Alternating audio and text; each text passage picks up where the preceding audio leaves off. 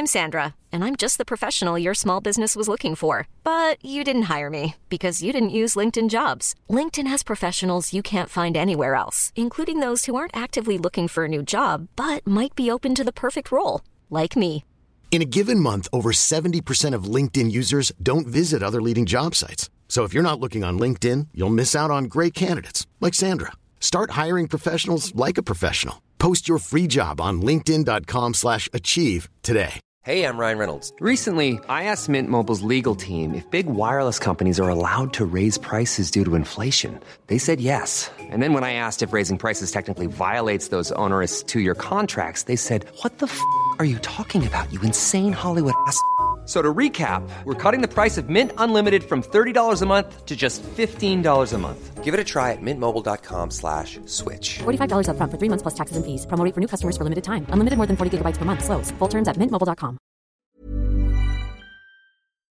So I'll just start with my little intro. I've got one little apology to make, which is you're going to get seagull noises. There's not much I can do about it because I'm in Deal by the coast. Same here. Well, where are you, in fact, Matt? I'm in Brighton, and the morning seagulls sound like baby dinosaurs, so... Yes!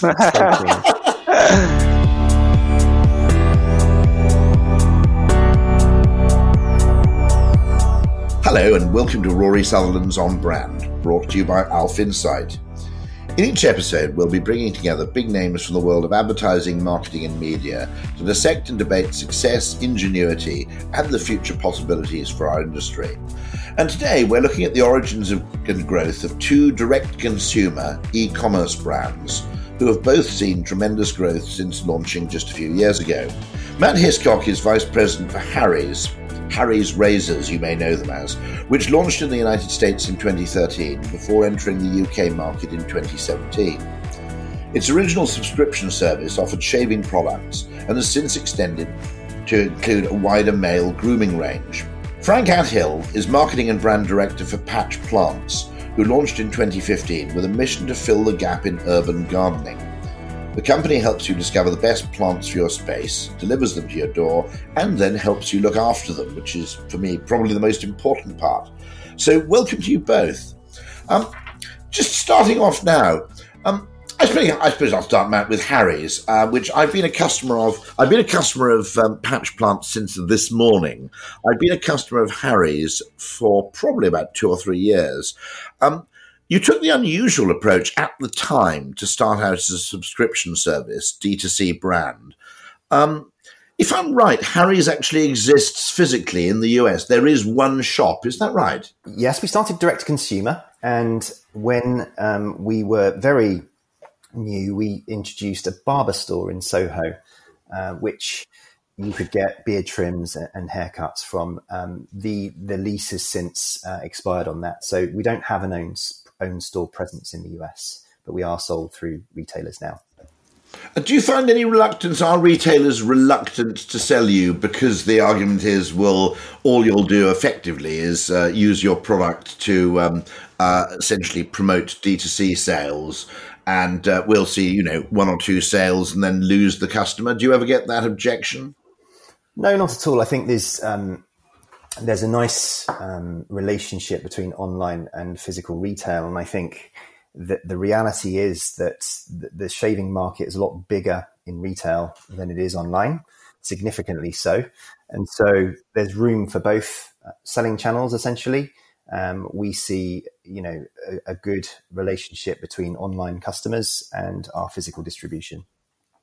Because it's worth remembering, I suppose, that D2C, if we're going to be a bit mischievous about this, the whole D2C subscription idea does go contrary to everything Byron Sharp recommends in how brands grow. That, in other words, you should have lots and lots of distribution channels because that's physical availability. And the idea is you should effectively expect most of your sales to come from infrequent sales to very, very large numbers of people as part of a repertoire. And of course, D2C subscription runs counter to this. Now, it's worth remembering some very, very successful brands, not least Netflix, of course, started in exactly that space where you had, regularity to a small group of subscribers. Was your decision to also sell in physical stores driven a little bit by that Byron Sharp insight? Yes, the economics of the category are that in-store is bigger than online, but also our customers asked us for it. So we started out in 2013 as a direct-to-consumer business. In fact, when we started, we didn't have a subscription offering. It was buy as you go, a la carte, as it were. And over time, customers asked us to introduce a subscription offering because they didn't want to have to remember to buy blades. They just didn't want to think about it. And so we looked at what a subscription offer might look like for customers and really wanted to find out what was most important for them. And they told us it was ease and transparency. So it had to be super easy and you had to be really clear about when your order was coming and also how you can change that, which we've done. So we give plenty of notice ahead of an order. And then over time, if you sort of take this theme of customers asking us and having this direct-to-consumer feedback loop with customers, customers started to say, listen, we love your products. We love our subscriptions. We'd actually like to be able to buy when we go to retail as well for our weekly shop or whatever it is. And so, yes, there's a sort of category dynamic for being present in thousands of points of distribution, but also customers wanted us to. No, that's interesting. It's interesting that they actually asked for that. I mean, I suppose what other parallels would you look at? The Apple Store is an interesting one, obviously. And Nespresso would be a second example where it started off, certainly in the UK, as something which was, it was online only, not subscription only. Nespresso subsequently introduced a kind of subscription service where you pay a set amount. And then you decide, obviously, how you spend it or when you spend it.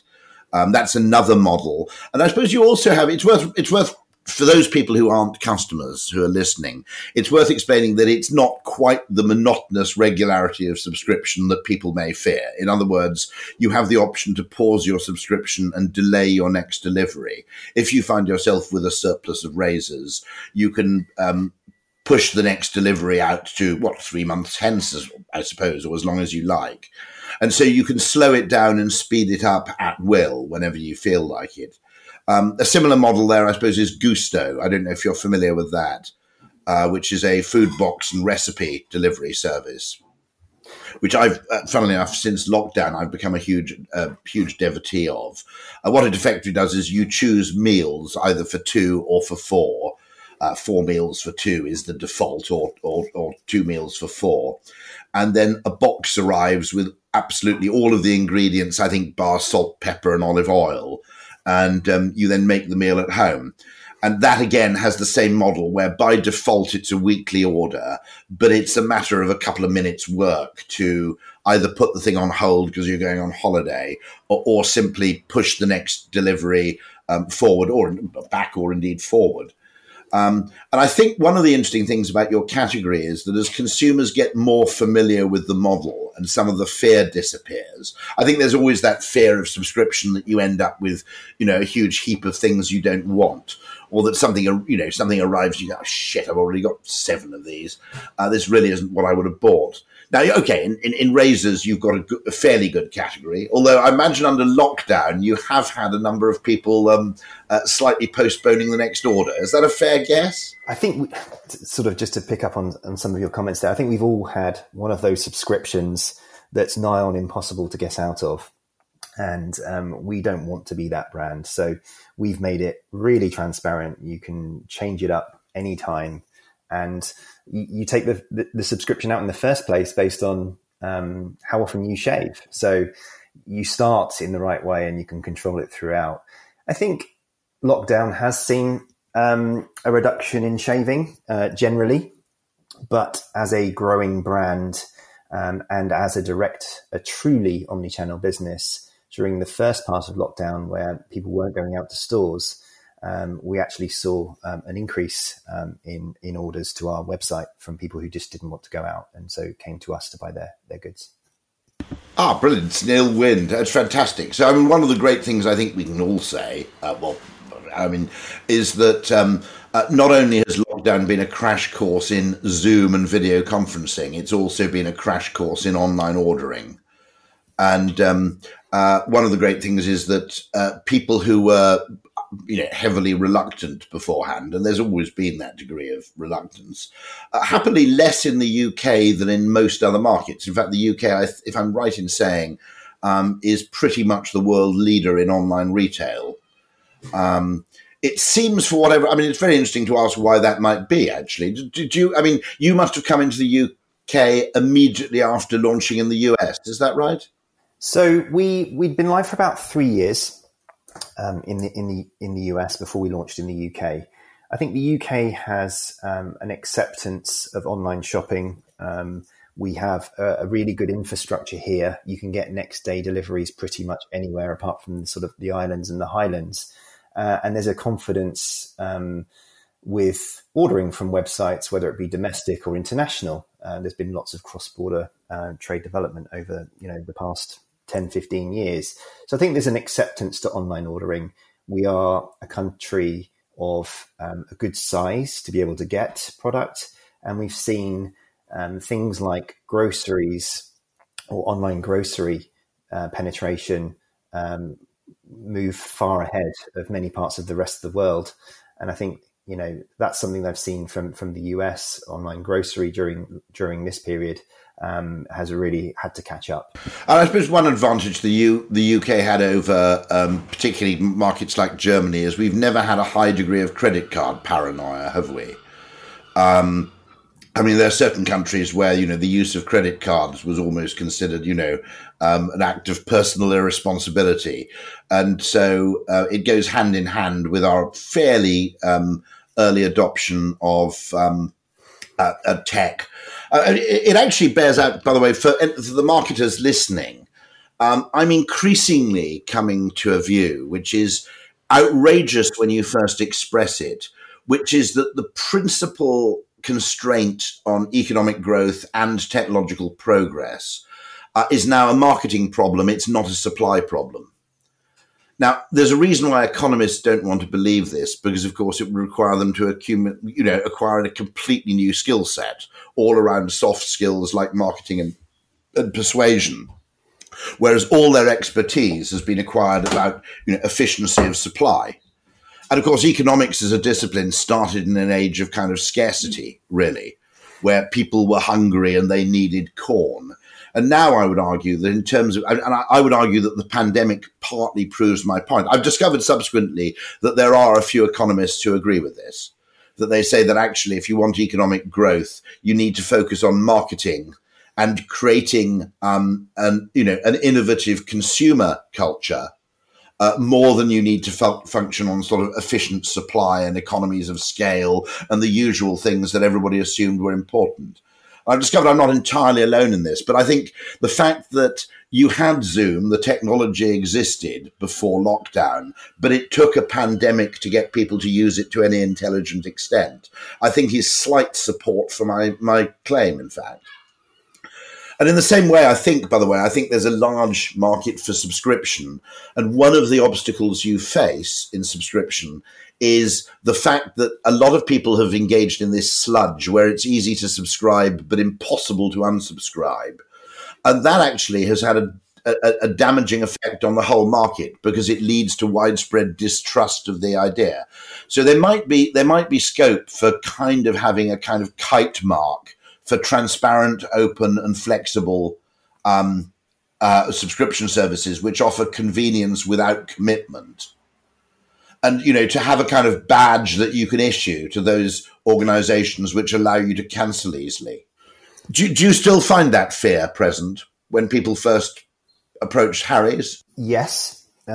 All of that is true. And I think I had that very newspaper subscription myself, and ran that gauntlet of trying to cancel it a few times because there were things I wanted to see within the paywall. We work really hard on messaging throughout our funnel just to make sure that our proposition and how it works is really clear. And so that starts from first advert, essentially, to wherever you land on our website, to the journey that you go on through the web product to finally check out. And then we continue to reinforce the ease and control through all of our subsequent messaging. So I think we do quite a good job of making it easy for people.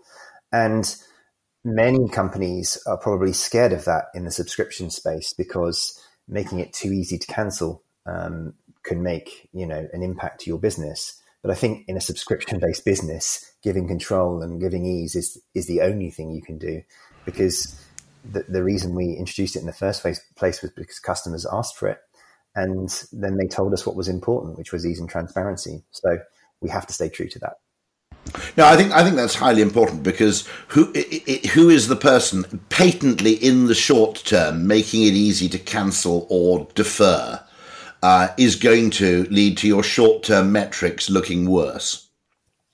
And I think it's a classic case where doing the right thing can conflict. If you've got the wrong metrics, doing the right thing can conflict. I'll move to Frankie now, because you started essentially with essentially a little bit of an urban gardening mission, I guess. So your first approach was to supply the urban gardening market. What did you find when you looked at the market? There are a few online players in plants and gardening. Crocus would be one we probably have to mention. Where did you see a gap being possible for Patch Plants? We saw probably three problems on different scales. One was a cultural problem. We saw many more people living busy urban lives, and we were those people. We felt like we wanted a way to slow down daily life, reconnect with nature, but also without leaving the city. There's a cultural problem. So the gardening industry's not really adapted to consumer changes. It's still predominantly offline, out of town. You need a car to go and pick up your plants. It's lacking in inspiration and generally focused on older customers. And then consumer problems. So us and all of our friends felt like it was we wanted plants. We thought they were beautiful, and we thought that they were interesting and could be a new, fun, helpful hobby. But we also thought that you needed a garden to garden, and we thought that plants were probably quite hard to get hold of and also to keep alive once you get them back to your house. So when my plants in fact arrive in 4 or 5 days time, what I'll also receive is a whole bunch of information about how to look after them. Yeah. So because we have your email address and we have your phone number, we will send you what we hope to be very, very helpful, very bite-sized, easy to digest guides for general gardening for beginners, which we have a free video course that we send to every new customer. It's very easy for them to opt out of it, but most do choose to keep the 10-day course coming through their inbox and watching these kind of 2-minute videos on the top 10 things you need to know to keep houseplants in general alive. But we also send you a guide to the specific species you have, giving you top tips on what to look out for if it's getting sick, and what to do to keep it back to good health. And then if you are ever in a sticky situation and your plant isn't looking its best, we have a plant doctor service. So you can send photos of your plant, answer a couple of questions through a form, and our team of plant doctors will get back to you with specific advice to try and get your plant back to good health. Because I think you've spotted something which is very clever. In most cases, online retail principally or first of all benefited people in more remote areas, in that you had access to the kind of retail that previously required you to drive to a city. I grew up in the Wye Valley, and you know, in my childhood, if you wanted to buy an interesting piece of hi-fi equipment or something, you know, anything that was slightly out of the mainstream, it involved a trip to Cardiff or Bristol or Cheltenham, depending on your how prosperous you were feeling at the time. And you've almost done the opposite, which is you've spotted the fact that actually, whereas the rural audience or the suburban audience even is fairly well served, the urban audience is very, very badly served by any of this. And I think that's undoubtedly true. The urban audience are also not likely, by dint of age in many cases, to know the kind of things to enable you confidently to buy. Because, I mean, garden centres mostly assume that you're already an enthusiast. And you've done something, I think, which is undoubtedly filling a gap in the market. How quickly have you grown? How easy did you find it? And how do you advertise and promote yourself, mostly? We've grown pretty quickly. When I joined Patch 3.5 years ago, we were doing probably about 20 orders, and then at the peak of lockdown, we were doing 2,000 plants a day. So it's been a big growth. As you said, lockdown obviously gave a huge number of people the impetus to try online shopping when they maybe hadn't in this category before. And a lot of those, since we've come out of lockdown and the shops have opened up, have stuck with us. But yeah, it's been pretty fast growth over the 4 years of the company and the time I've been with them. How have we grown? We've grown through digital marketing, we're online only, and have been for all the 4 years. We've run a lot of ads on Google and Google Shopping, but also a huge amount on Facebook, Instagram, YouTube. And then through referral, so about a third of all of our new customers have come through people, generally happy customers, or people that have enjoyed our content on YouTube or Instagram, telling friends about Patch and the ways that we can make it easy for anyone to get into plants. The people we've been targeting have been pretty different from those that the industry's targeted before, catered for well before. About half of our customers have never bought plants before.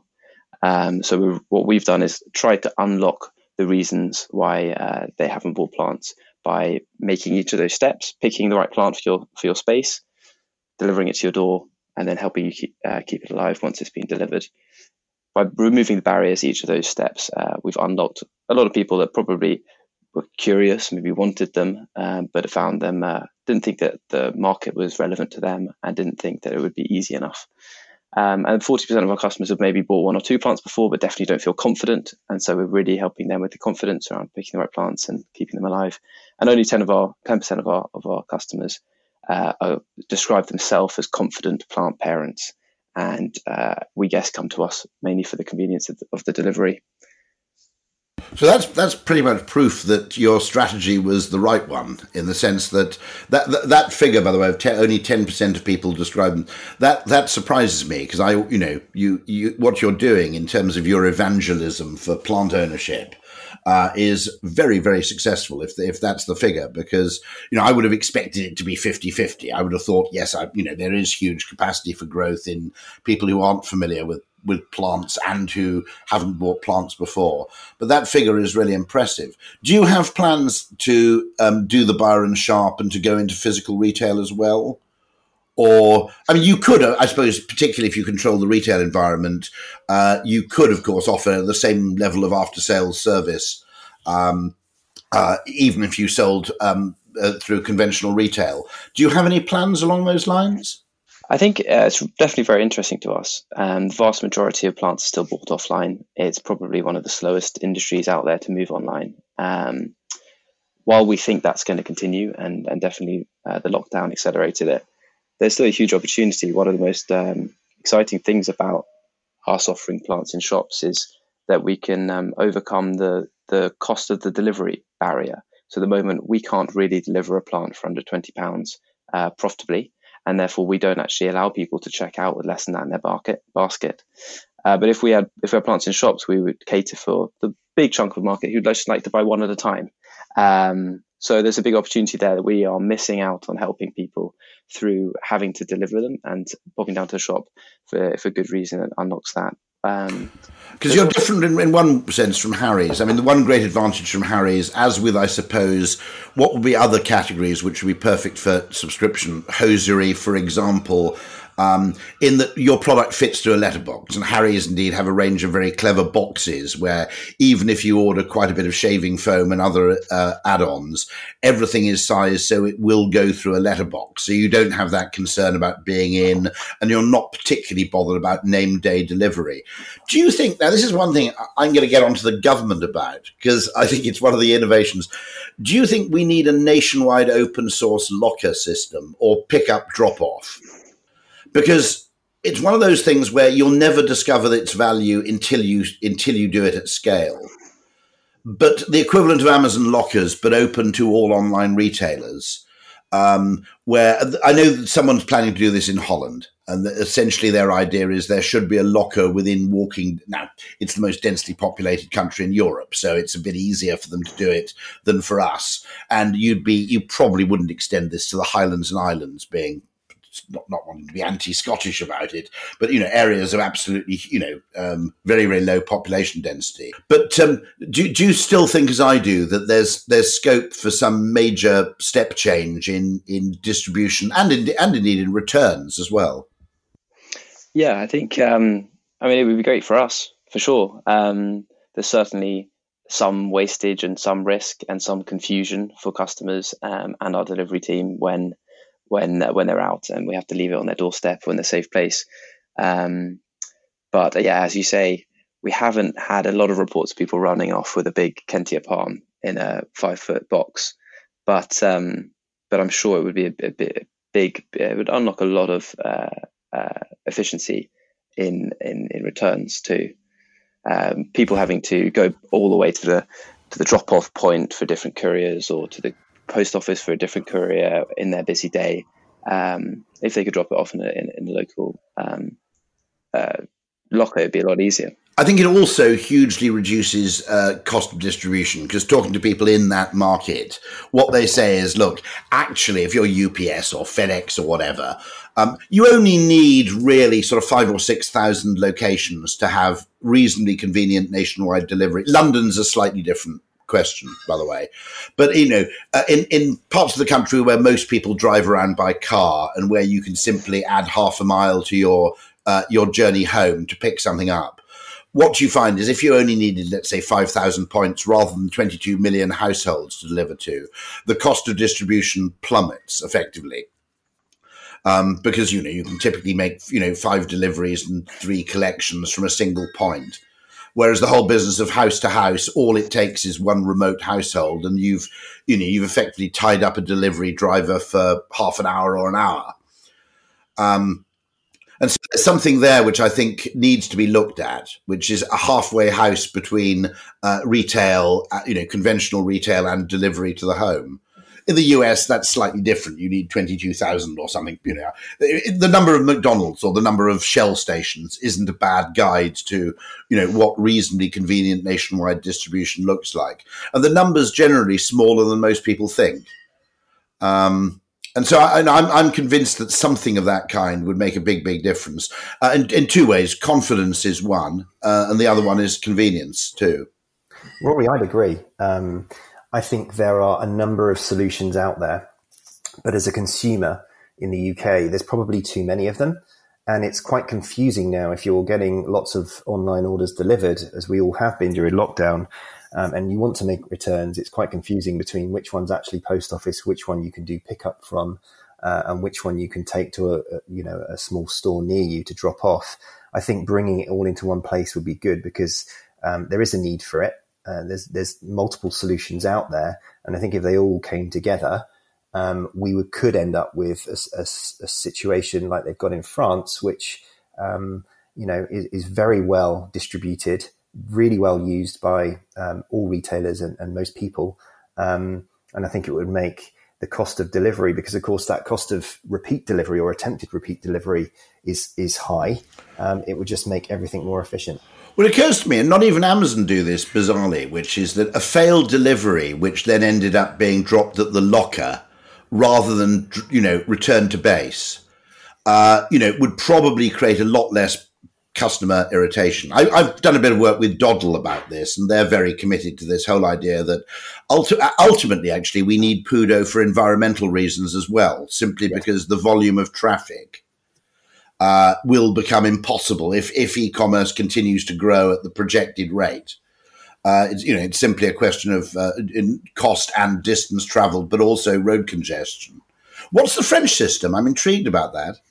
So there's a couple of systems in France, and when I was at ASOS, we launched a French website and sort of got to know the market. And they have Mondial Relais and they have Colissimo. They're the sort of two solutions.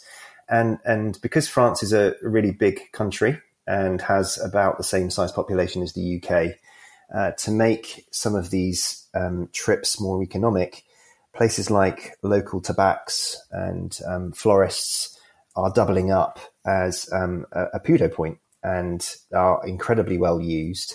And I think there is a version of that in Germany.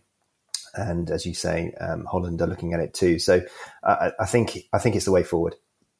So there are cases, I don't want to come across as some sort of weird lefty here, but there are cases where slight control economies are very provision of competition in distribution has also messed up the choice architecture, hasn't it? Because your piece, in a sense, could arrive in one of, I guess, what would it be, in DHL, UPS, then there's DPD, then there's also Hermes. And one mistake I think that a lot of online retailers make is they don't let you choose, because your level of, first of all, if they let you choose who delivered, I know that everybody who's now working in logistics is going, but we wouldn't be able to negotiate so well if we didn't offer the distribution provider exclusivity.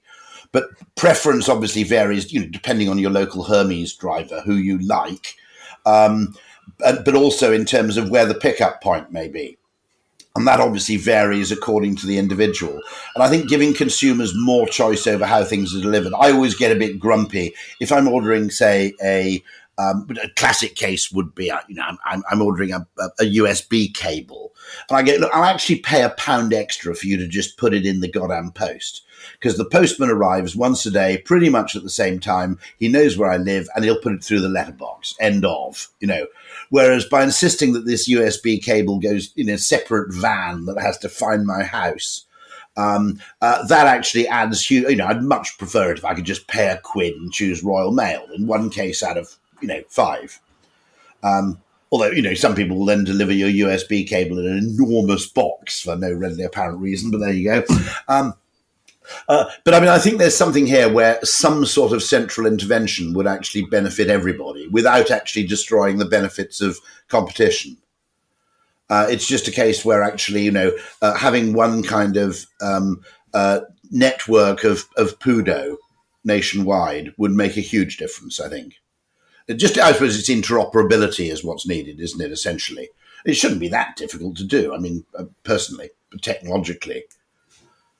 But it's interesting. And by the way, I think one of the interesting things is that the UK, talking to people my friends who live in Spain, the UK's high level of development in retail logistics and in online shopping has made lockdown an order of magnitude less painful in the UK than for people in Spain, who I know had, my friends living in a fairly large Spanish city said that getting anything delivered is unbelievably painful compared to Britain.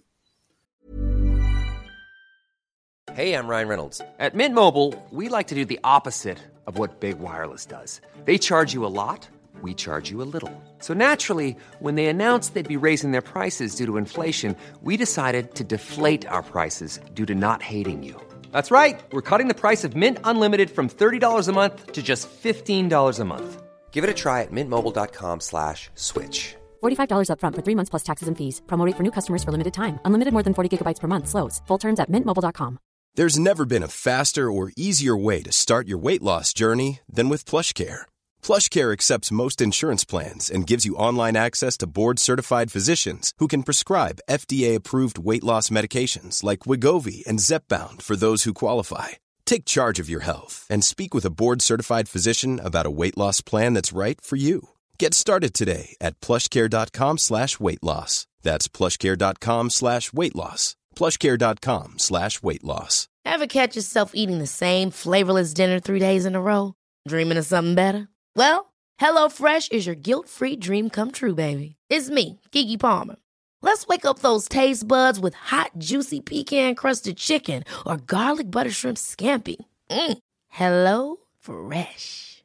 Stop dreaming of all the delicious possibilities and dig in at HelloFresh.com.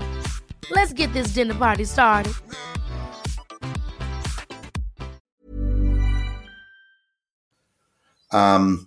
But this is, I think, This is really, really fascinating. So you, in terms of your social mission, both of you, I think it's fair to say, started out with a little bit of a mission. The motivation for Harry's, what was that at the very beginning? So it started, there was one physical store originally as a Harry's store.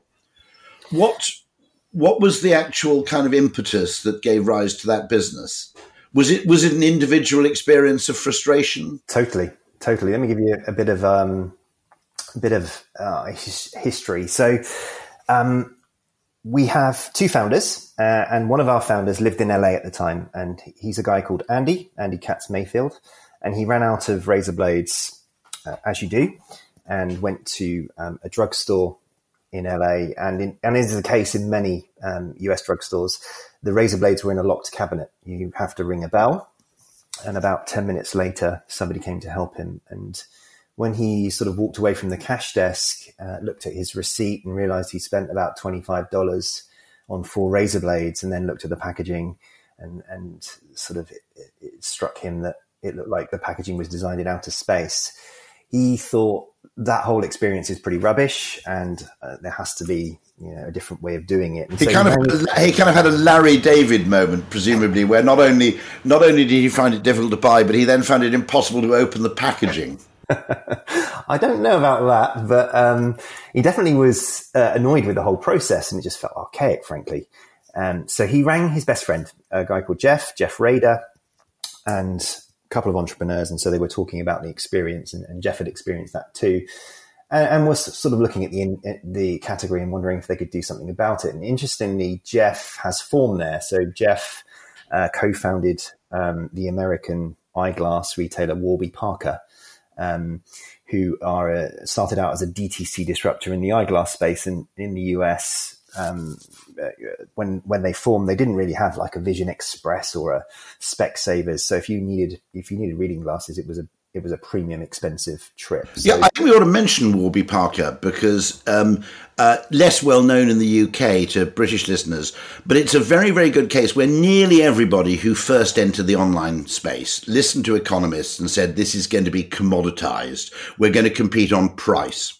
Now, Warby Parker does compete on price to an extent, but it's a very premium brand.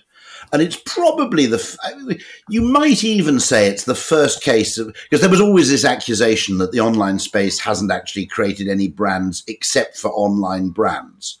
It obviously created Amazon and Google and so forth. But Warby Parker is a very, very clear first example where that is emphatically not true. It started online, but it's a premium prestige brand in its own right. Fair? Yes, it offers value. There's a real value proposition in the products that they sell, but they are now present. I don't know how many stores they have, but it's probably upwards of 30 across the US.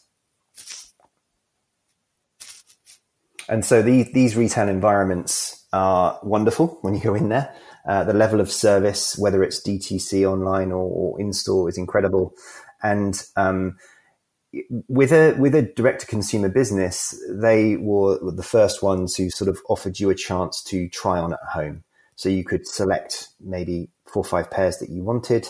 They would be sent out to you, and you'd send back the ones you didn't want and keep the ones you liked. So really tried to sort of get over this barrier to conversion as a DTC business trying to sell a new product. And so he effectively, his friend who'd founded Warby Parker essentially gave him the advice, and this was both branding advice and business advice about how to go about it. No, they both co-founded Harry's. They co-founded Harry's. Fantastic. Yes, so they looked at it and decided they wanted to try and build a brand that was sort of more relatable, more thoughtful, and I guess more real than many of the outdated brands that existed in this category. They felt pretty disconnected, whereas Harry's, or what they wanted to create with Harry's, is something that was very accessible and for every man. So they sourced product, real quality product, which is a hard thing to do. They created the Harry's brand. So it's a hard thing to do if you're not P&G and Gillette, is what you're saying effectively. Yeah, there aren't that many places that make, or many factories that make amazing razors. So yes, it's hard. They created the brand, they built the website, and actually we launched DTC in 2013. So we didn't have the barber shop at that point. It was a DTC only play. And so it's truly a DTC model for us. Started out with no subscription, built-in subscription. And I guess the benefit for us of being direct to consumer was that we build these really valuable and direct relationships with customers. And what that helps you do is it helps you listen and learn. And so we have had probably about 3 million customer contacts into our contact centers since we launched across the world.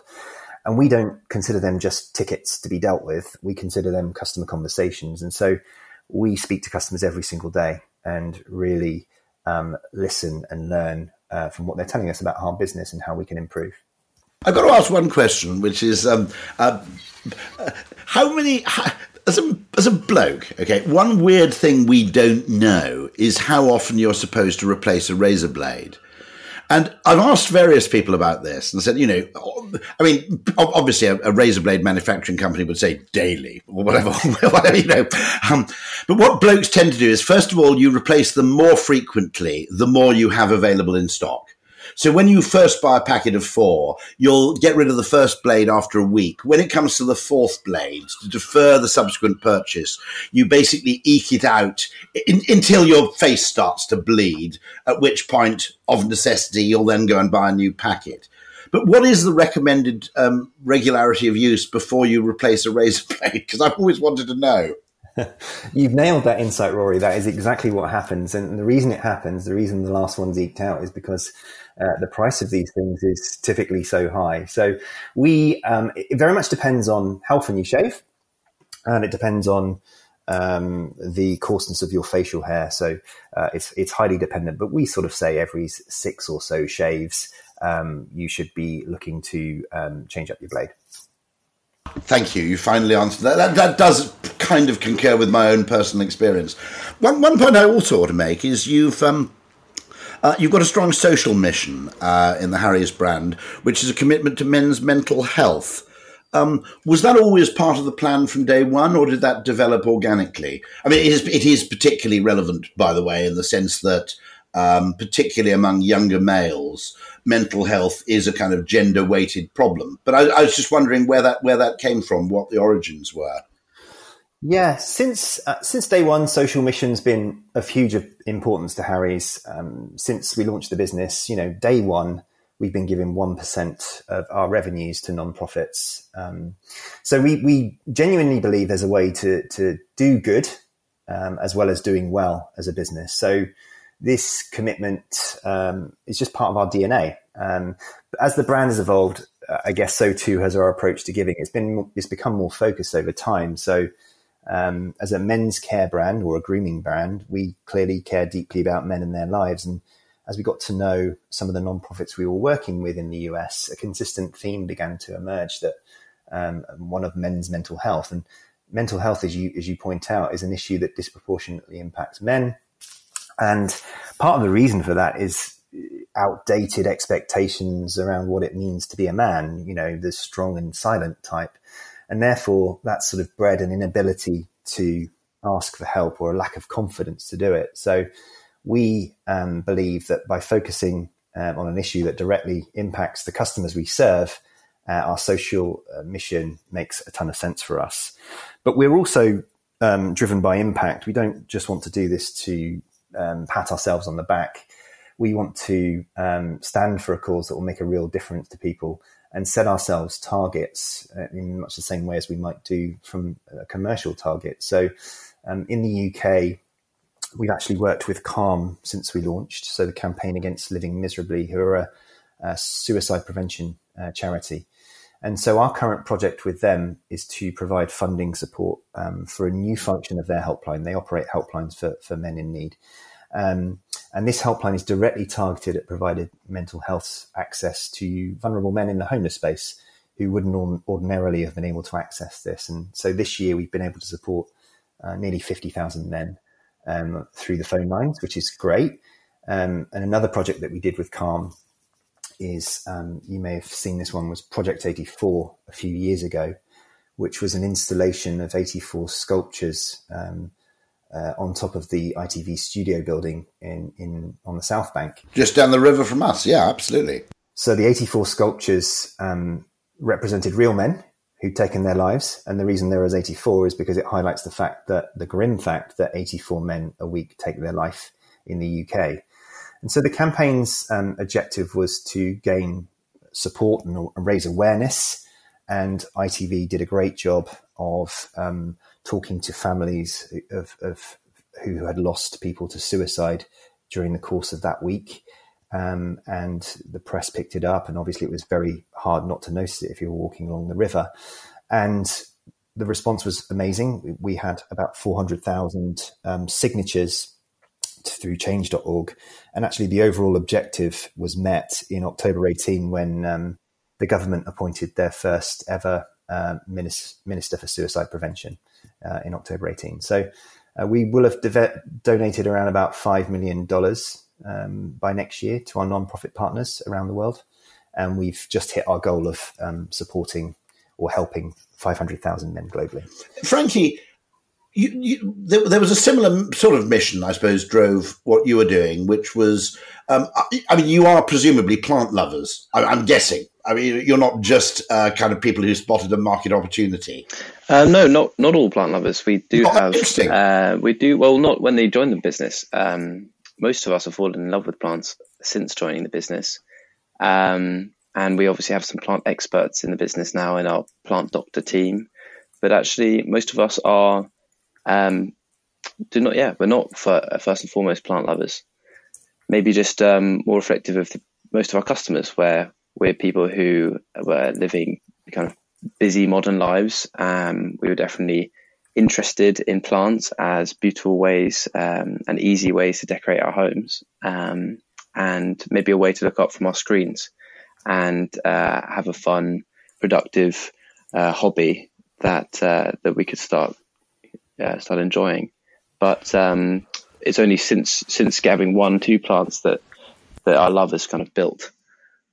So you actually almost become converts simply through joining the business. I noticed on your website, ingeniously, you made a point, which I think is a very good one, which is everybody's curating their bookshelves in order to create the best possible Zoom background they can.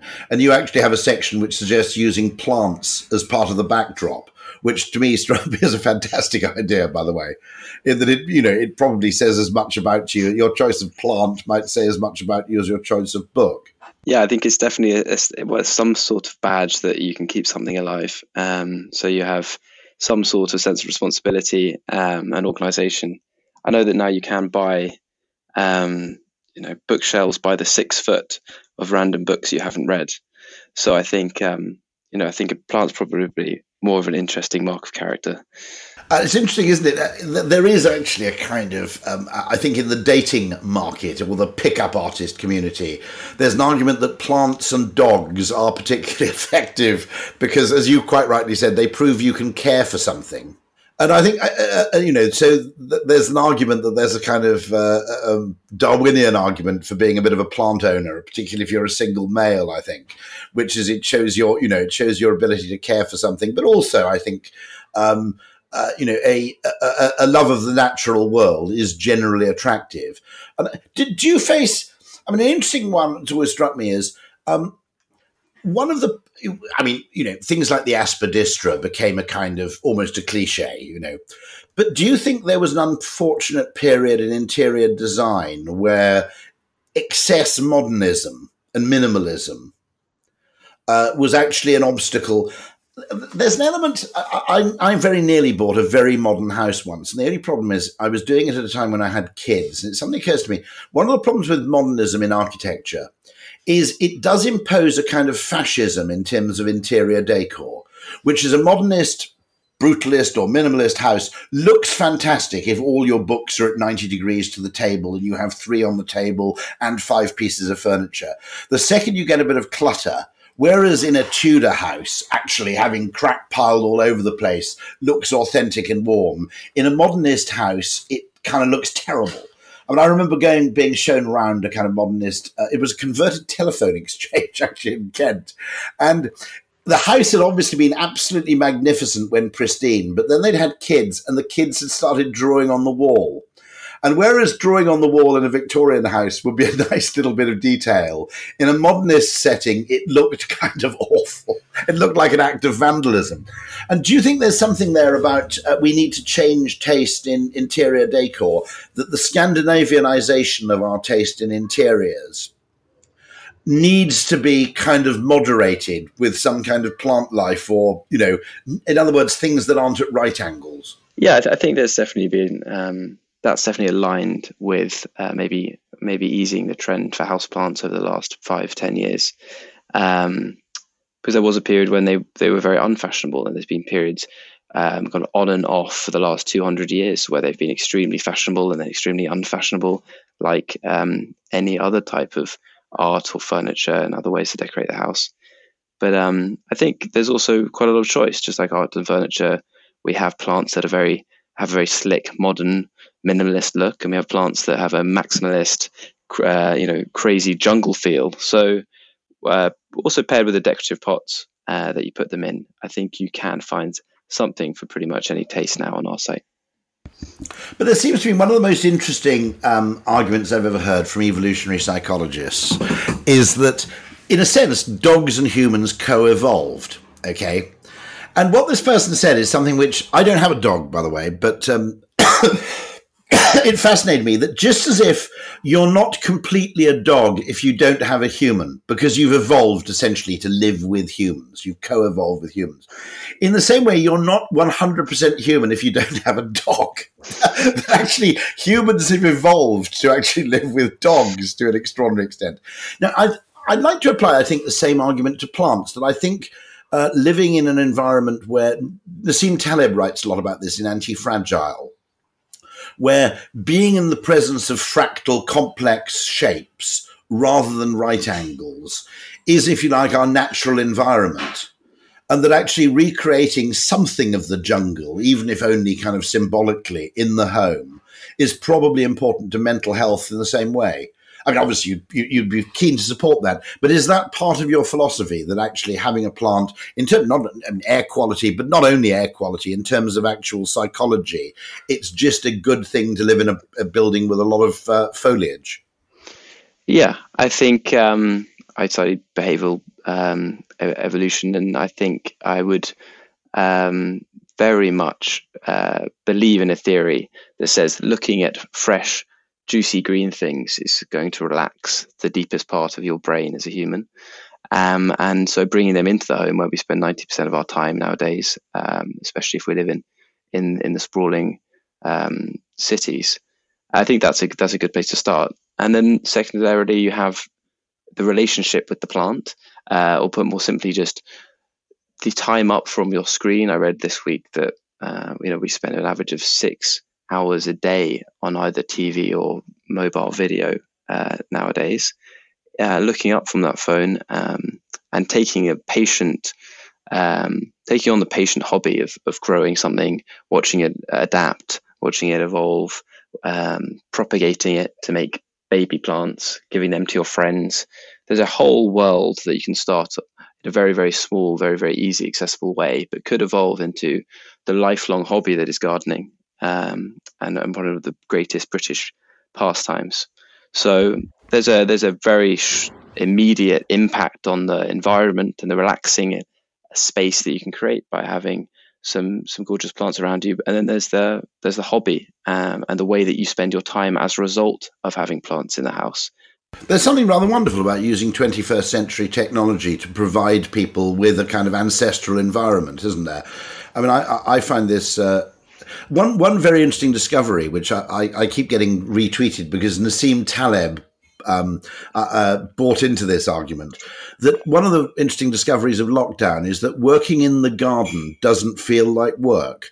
So if your Wi-Fi extends to a kind of outdoor space and you plonk your laptop down on a table and work in sunshine in a kind of dapple light environment under a tree, very oddly, it doesn't feel, and I've, funnily enough, down in Deal, I've been working on the beach a bit. I noticed the extraordinary effect when we moved to Sea Container's house as Ogilvy, where most of the windows overlook the river, that having a river to look at with boats going up and down, as opposed to the building opposite, has an extraordinary effect. on how you think and feel. And I think much more investigation of this needs to be done because, you also have if I'm right, you also have a B2B arm. Is that right? In that you supply plants to offices. Yes. Yeah. Before the lockdown, about 20% of all of our plants went into offices or shops or retail, hospitality. And we had a huge response to that. And there are some very, very good scientific studies into the productivity, the mental health of workers when you fill their office with plants. Because it's a completely understudied area, which is white-collar productivity. If you think about it, if you're a blue-collar worker, you work in delivery or dispatch or whatever, you've had your efficiency and productivity kind of maximized and tailorized to within an inch of your life. And yet one of the weird things I've noticed about office productivity, executive productivity, is it's somehow assumed that once you put on a suit, you magically become this super efficient person who knows how to be productive. And so the amount of debate about, for example, is email actually a good way of using your time relative to video calling? I've often argued, I argued to Zoom, I said, look, your enemy isn't just air travel, your enemy is actually email.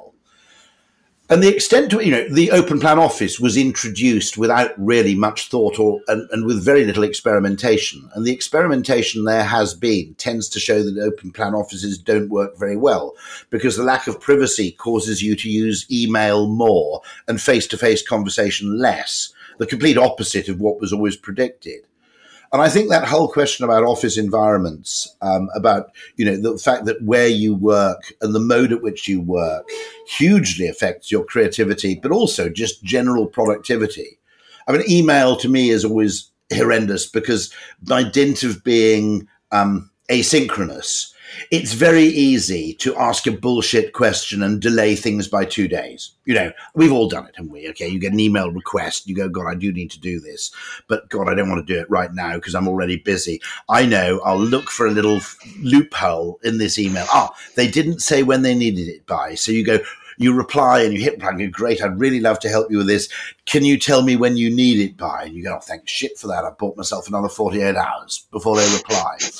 And you realize that when you multiply that with sort of 20 million people doing it worldwide, the effect on just the speed of execution is going to be dire. But because each individual feels they're being productive by replying to their email quickly, the idea that collectively this may be a disaster is hidden from them in a way.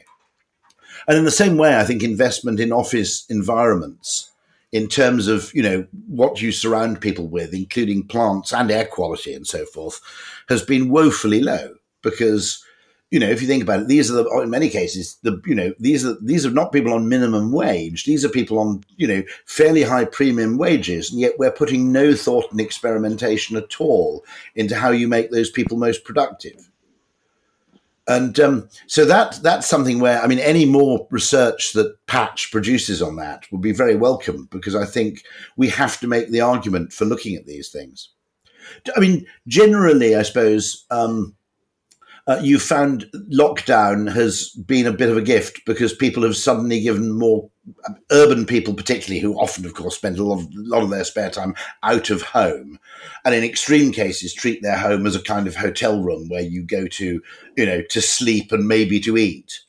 That's created a new focus on dressing the interior. Is that fair? That is, yeah. It's been. Almost a perfect storm of different changes at the same time. So more people spending more time indoors, and we sell predominantly indoor plants at the moment. The more time you spend indoors, the more time you expect to spend indoors over the next couple of months, the more cause you have to invest in that space and make it as nice as it can be. On the flip side, most plants are bought offline in shops. The main reason that's happened is that's just how they've done it before and feel most confident doing it. So by giving people cause to challenge that assumption and try buying online for the first time, a huge number of them luckily have discovered all the benefits of buying online, the convenience, how much easier it is to pick the right plants because there's helpful filters on the website, and then all of the digital aftercare content and service that you get afterwards. So they kind of had to try it, and a lot of them discovered that they like it. And then, you layer on top of that people looking for a hobby, people looking for a kind of productive way to use all the time on their hands stuck in their house. And that was the impetus that a lot of people needed to try out some gardening, try out growing some plants. How have you been affected, both of you, presumably? Have you had difficulties with logistics during lockdown in terms of supply? Our plants come in from Holland, and actually we were lucky. Things were pretty smooth throughout. There weren't delays at the borders we were worried about. They never closed the borders at any time during the crisis, so we could keep the supply chain open. And actually, quite the inverse, because the growers, we work with 40 growers in Holland directly, and they saw maybe 80% of their business slashed because the shops were all closed, all the garden centres and big box retailers. As a result, we really kept alive by the orders that we could place, and our volumes were up. So we were very, very welcome. Probably one of the only few clients still ordering from for a couple of months. And as a result, our relationship with them has strengthened, and we've been glad to be able to help them out, because they're wonderful people, experimenting with new species of plants, and generally family-run businesses out in Holland. I'm going to ask a mischievous question now. Do you have any plans for the decriminalisation of cannabis? Do you see that as an opportunity? I mean, I asked that if you look at the United States, WPP actually held a conference as part of The Store, which is their retail specialist arm, on cannabis retailing. Do you see that as an opportunity? I can't say we have discussed it seriously yet, but why not? It's a great way to get people into botany, I can tell you that much. And similarly, Harry's, you presumably, obviously, razor blades, I think they're German-made, aren't they? And you didn't have any supply problems at all? No, we didn't. And interestingly, when we were 6 months old, in fact, we bought our factory in Germany that was supplying us. So we became vertically integrated in the very early days, mainly so we could iterate on the product and innovate on the product quickly, and control our own destiny. So no, our factory was uninterrupted throughout, and therefore there were no issues with supply. So both of you, just to end, what are your plans for innovation? So if you take Matt, do you have plans both to innovate in terms of blades, in terms of what else you sell on the back of this subscription? Do you have any lateral ideas for what else could be provided along with razors, essentially in the same delivery? Without giving away any secrets, obviously. Well, if you look at our approach to new ranges, we tend to take a simplified approach. So we prioritize quality and where there's a consumer need or pain point, and then we try and design thoughtfully around that. So we've gone from razors to the sort of products you use with shaving, and now we've launched our hair range. We have body washes. So we're trying to be thoughtful about what we do and trying to make a difference with what we develop. But we'll be guided ultimately by our consumers, who, we maintain that dialogue with as a DTC business. And so we'll keep responding to their needs. And just for interest, how frequent is the average order? What do most people have? Is it 5 blades per month, or is it... actually, averages are often misleading, but the mode, if you like, in terms of frequency of supply. Yeah, on average, it's 8 blades, and that's every 2 to 3 months, and it depends between 2 to 3, but they're the most popular orders. And Frankie, what about your plans for what's next? It's worth remembering, by the way, we generally, it's worth remembering that if you don't have a car, that delivery to the home for plants is particularly important, because actually, if you don't have a car, then retail doesn't serve you very well either. I remember working with Cook, which was a Kent food company selling frozen food. And I said, of course, one of the problems you face in retail is generally you can only be the last thing that somebody buys, because nobody wants to buy frozen food and then spend 2 hours wandering around the shops with the food thawing in their bag. And in the same way, nobody wants to walk around a shopping centre with a massive grade aspidistra for 2.5 hours. So you do face that problem in physical retail, which is unless you buy it as the last thing you buy, and even then transporting it home on the tube may not be the easiest thing. Delivery actually makes particularly good sense for plants. But do you have any plans to sort of expand what you do? Yeah, we've now been, we started just in London. We've now been delivering plants across the UK for 6 months. The big step in doing that is we have to deliver those plants in a box. A lot of those plants are very big, up to 6 foot tall and fragile as well, and also alive. And they need some sunlight after at least a day or two to still look their best. So that's what we've been working on hardest for the last 6 months.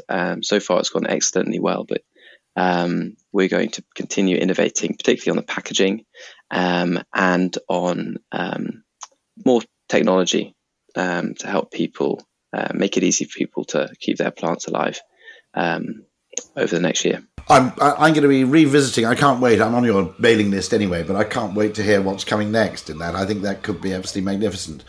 So I think we're well up to time, but I'd just like to say Matt Hiscock from Harry's and Frankie Athill from Patch Plants, thank you both immensely for your time. This has been very fascinating. And one of you has maintained a customer and the other one has gained one as a result of this conversation. I'm sure when this podcast goes out, there'll be many, many more.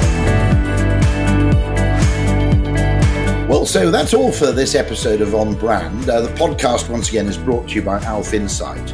And for more information on powering your business growth, just visit the website alfinsight.com. That's alfinsight.com. The series is produced and edited expertly, I may add, by Ultimate Sound and Vision. So a huge thank you to them. And to make sure you receive the next episode, please do subscribe. And if you've enjoyed what you've heard, then do give us a like. Thanks very much for listening, and we'll be back soon.